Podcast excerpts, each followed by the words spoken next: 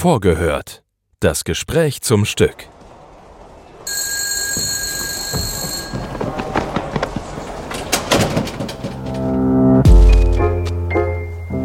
Einen wunderschönen guten Tag, meine sehr verehrten Damen und Herren.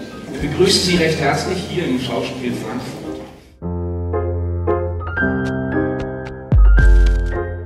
Hallo und herzlich willkommen. Ich begrüße Sie zu Vorgehört. Mein Name ist Lukas Schmelmer. Ich bin Dramaturg hier am Schauspiel Frankfurt und ich begleite aktuell die Produktion Der kleine Snack. Und heute spreche ich mit dem Text- und Regieduo von Nele Stuhler und Jan Koslowski, die zusammen für diese Inszenierung verantwortlich sind. Herzlich willkommen, ihr beiden. Hallo. Hallo. Ihr schreibt und inszeniert ja zusammen Theaterstücke, äh, so auch dieses. Äh, wie darf man sich euren Prozess vorstellen? Prozesshaft. ähm, prozesshaft, genau. Also das, was wir vorher mit dir, aber es ist gut, dass wir es dir nochmal erzählen, denn du warst ja dabei. Ähm, das, was wir vorher sozusagen festlegen in unserem Prozess, ist, dass es ein Thema gibt, was wir mit dir, der Dramaturgie, zusammen besprechen. Ähm, in diesem Fall ist das Essen das, das Thema, äh, mit dem wir uns beschäftigen wollen und auch beschäftigt haben. Und dann müssen wir andere bestimmte Sachen vorher auch schon festlegen. Das sind, dass wir vorher schon eine Bühne festlegen, die von, mit diesem Thema irgendwas zu tun hat und Kostüme festlegen. Und dann beginnt aber sozusagen die eigentliche Arbeit für uns, beginnt mit dem Probenbeginn. Das kannst du ja vielleicht beschreiben, Jan. Genau, die eigentliche Arbeit ist, dass wir dann anfangen mit den SpielerInnen zu sondieren anhand von Material, was wir lesen, gucken, hören, betasten, dass wir uns quasi von möglichst vielerlei Seiten und Richtungen triggern lassen im positiven Sinne und ähm, gucken, was die einzelnen SpielerInnen für Interessen haben, was gute Diskussionen sind am Tisch, äh, wo wir das Gefühl haben, das ist Material, das kann man gut auf die Bühne bringen oder auch genau im Gegenteil Sachen, wo man am Anfang denkt, das eignet sich eigentlich gar nicht, aber ähm, da wäre, das wäre eine schöne Challenge, eine Herausforderung, das so zu bearbeiten.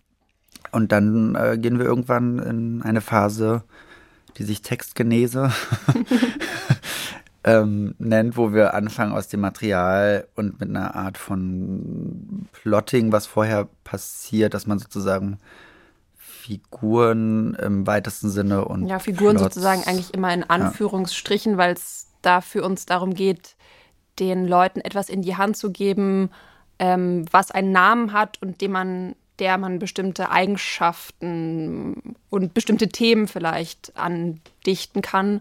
Genau, da geht es meistens los und dann fangen wir chronologisch an, meistens, schreiben eine erste Szene, dann lesen wir das gemeinsam, dann nehmen wir es meistens wieder mit, bearbeiten es, bringen es wieder mit, lesen es wieder gemeinsam, sprechen darüber, bearbeiten es wieder und so robben wir uns dann an so ein Stück ran in den acht Wochen, die wir haben. Ähm, und was interessiert euch an dem Themenfeld Essen, was jetzt ja dieses Mal zumindest im Titel schon sehr deutlich anklingt? Erstmal eine sehr schöne Stadt, oder? ja, einfach eine schöne Stadt. Haben wir schöne Erinnerungen dran, romantische auch. Und deswegen. ja, was interessiert uns an Essen, Essen Jan?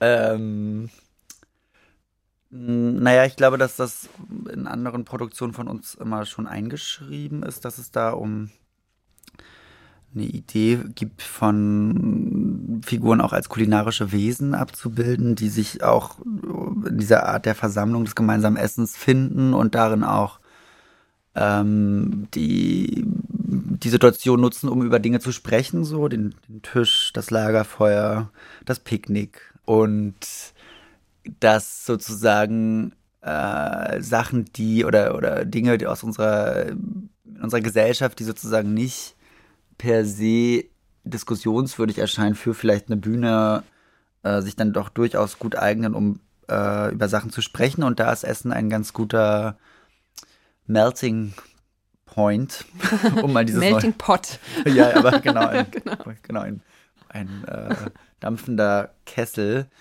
äh, wo sich viele Sachen ähm, ableiten lassen, wenn es darum geht, wie unsere Gesellschaft gerade eben auch nicht funktioniert und wo es darum geht, Konflikte zu markieren. Ähm, genau. Und Konflikte sind ja fürs Theater natürlich auch erstmal interessant oder vermeintliche Konflikte, die sich daher ableiten lassen und aus den man dann irgendwie, genau, die man irgendwie auf die Bühne bringen kann. Und da ist mit dem Essensthema, glaube ich, auch interessant, dass das Essen, ähm, wenn man jetzt über Narrationen nachdenkt, Essen meistens ausgespart wird. Also es gibt ganz viele Konflikte, die sich anschließen an ähm, das Thema des Essens, aber das Essen selber wird in Geschichten ganz oft irgendwie ausgelagert, findet irgendwie nebensächlich statt. Also genau, es gibt das gemeinsame Essen, das gibt es vielleicht als Höhepunkt, aber ansonsten die Erhaltung des Körpers ist aus Narration oft ausgeschlossen. Das fanden wir irgendwie interessant, das zum Zentrum einer Geschichte zu machen. Ja, das äh, Thema Essen klang ja auch schon in euren beiden vorherigen Stücken ein Stück weit an. Der alte Schinken und Futuro al dente. Wie fügt sich denn jetzt das neue Stück in diese Reihe ein? Was erwartet die ZuschauerInnen? Was völlig anderes. ähm, es gibt schon viele Parallelen. Ich glaube, die sind gar nicht so ich habe mir das neulich gedacht, wie es wäre, die drei Stücke dann an einem Abend zu sehen. Die würden schon in einer Welt funktionieren. Da mit Zeitsprüngen aber. aber vielleicht äh, ist es ein bisschen wie früher so ein Studiobetrieb war oder mittlerweile oder wie früher der Studiobetrieb in, in Hollywood oder Babelsberg funktioniert hat. Man sieht sozusagen dadurch, dass es die gleiche, die gleichen Schauspieler sind und sich nur der Name oder das Setting verändert, ist es natürlich, sind da Diskussionen oder Dialoge, die, die man nahtlos äh, weitergeführt werden auf eine bestimmte Art, habe ich das Gefühl. Ja, und ich glaube, es verbindet sich natürlich auch durch eine gewisse Art von Humor, an der wir interessiert sind. Ich glaube, wir arbeiten uns auch weiterhin an irgendeiner Idee von Bürgerlichkeit ab, vielleicht sogar noch mal konkreter als in den Arbeiten davor. Und ich glaube eben auch die das weitere Arbeiten an, an irgendwie dem Geschichten erzählen und auch nicht erzählen wollen und was Geschichten eigentlich sind, das geht, glaube ich, auch weiter. Es geht weiter. Das ist doch immer gut. Welche Punkte haben euch denn in der Recherche überrascht, als ihr über Essen und Nahrungsmittel und Nahrungsmittelherstellung und Konsum äh, recherchiert habt? Ich habe tatsächlich staunen müssen, dass äh, sowas wie die Schwemmkanalisation ein Punkt ist, über den einfach gar keine öffentliche Meinung mhm. äh, oder kein Diskurs stattfindet, obwohl, wenn man äh, sich andere Regionen der Erde anguckt, zum Beispiel Taiwan oder Japan oder auch Südamerika oder auch Indien, äh, sozusagen äh, Kanalisation und Fäkalien und auch Verwertung von Fäkalien eigentlich ein großer Möglichkeitsraum sind und hier das sozusagen man in der Schule eigentlich nur lernt, wann hier die Kanalisation eingeführt wurde und dass es so eine Errungenschaft ist. Äh, und dass aber eigentlich auf der anderen Seite des Planeten Wasser ein zu Neige gehender oder Süßwasser ein zu Neige gehender Rohstoff ist und hier wir immer noch Pipi und Kacke mit frischem Trinkwasser runterspülen, um es dann wieder auseinanderzunehmen. Das fand ich schon sehr äh, eine gute, ein guter Moment, um über, oder über uns äh, in unserer mhm. Gemeinschaft hier in, so einer Stadt wie Frankfurt oder so nachzudenken. Was darunter liegt halt die Kanalisation und über die wird nicht gesprochen. Das ist ja irgendwie auch markant, finde ich.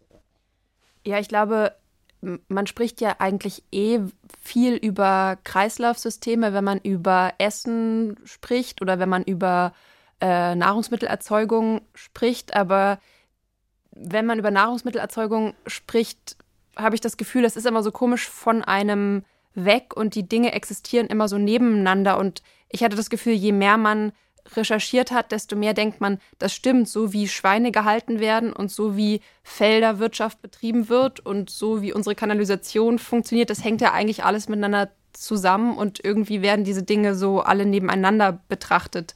Nicht, dass wir jetzt dafür das neue Modell irgendwie da auf die Bühne bringen, aber das, glaube ich, ähm, beschäftigt mich nach wie vor nachhaltig, was ähm, ja, dass ich das Gefühl habe, so viele Themen, die an dem Essen, an der Essensthematik dranhängen, werden stehen nebeneinander und gehören aber eigentlich direkt zusammen und haben auch, glaube ich, sehr, sehr viel damit zu tun, ähm, wie sich äh, unsere Gesellschaft, der Kapitalismus, ähm, nach dem Zweiten Weltkrieg entwickelt das hat. Das System. Das System, genau. Ja, das äh, klingt auf jeden Fall schon sehr spannend. Ähm, ich würde jetzt gerne zum Ende des Gesprächs noch ein ganz großes Fass aufmachen, das auch schon ähm, sehr diskontrovers diskutiert wurde während, äh, während unserer Probenphase. Ähm, wie definiert sich denn ein Snack? Oh, das ist natürlich eine ganz große Frage. Ich finde ja, dass äh, der Snack tatsächlich einer kapitalistischen Logik folgt und immer das genau ist, was, was du brauchst. Und was äh, sozusagen, aber für mich maßgeblich ein bisschen ist, dass, oder was ich dachte, dass man einen Snack oft für sich alleine einnimmt mhm. und er sozusagen parallel zu etwas stattfindet oder eingeschoben ist und sozusagen keine, keinen Platz hat, zum Beispiel in den Mahlzeiten. Deswegen auch Zwischenmahlzeit genannt wird. Ich glaube auch, dass sozusagen diese Zwischenmahlzeit, also das ähm, zum einen könnte man sagen, weiß ich nicht, wenn man kein Besteck dafür braucht oder wenn es irgendwie relativ einfach zu konsumieren ist, ist es ein, ist es ein Snack. Aber ich würde auch sagen, bestimmte Dinge sind ein Snack, weil sie nicht, weil man, weil man sich nicht die Zeit dafür nimmt, sondern sie nebenbei, es passieren andere Dinge und man führt sich diesen Snack sozusagen zu, dass das eine Definition sein könnte. Aber eben, wir fangen dann an zu streiten, ob jetzt ein Döner ein Snack ist. Für manche ist es eine Hauptmahlzeit, für andere ist es ein Snack, während man auf dem Weg zum nächsten Essen ist. Das ist natürlich, das ist ein heikler Konflikt. Ähm, ja, aber ich glaube auch, der Snack hat viel mit, mit der Gegenwart zu tun. Und habt ihr einen Lieblingssnack? Also, ah, das ist harzer Käse. ich esse sehr viel harzer Käse zwischendurch. Ich, es ist nicht mein aktueller Lieblingssnack, aber bei der letzten Probenphase war unser Lieblings-Endproben-Snack waren auf jeden Fall diese getrockneten Saubohnen. Die finde ich ziemlich gut als Snack. Kann, man, kann ich nur empfehlen. Gibt es im Asialaden. Alles klar, das nehme ich mal mit als Tipp für meine nächste Produktion. Das ist auch was. Über Snacks gibt man sich Tipps. Mhm. Das bringt die Leute zusammen. Ähm, in dem Sinne, äh, vielen Dank, dass ihr euch mit mir zusammengesetzt habt zu diesem Gespräch. Ähm, und vielen Dank auch äh, für die Aufmerksamkeit von Ihnen, liebe Zuhörerschaft. Ähm, und dann sehen wir uns ganz bald im Theater. Bis dahin. Bis dann. Bis dann. Tschüss. Tschüss. Das war Vorgehört. Das Gespräch zum Stück.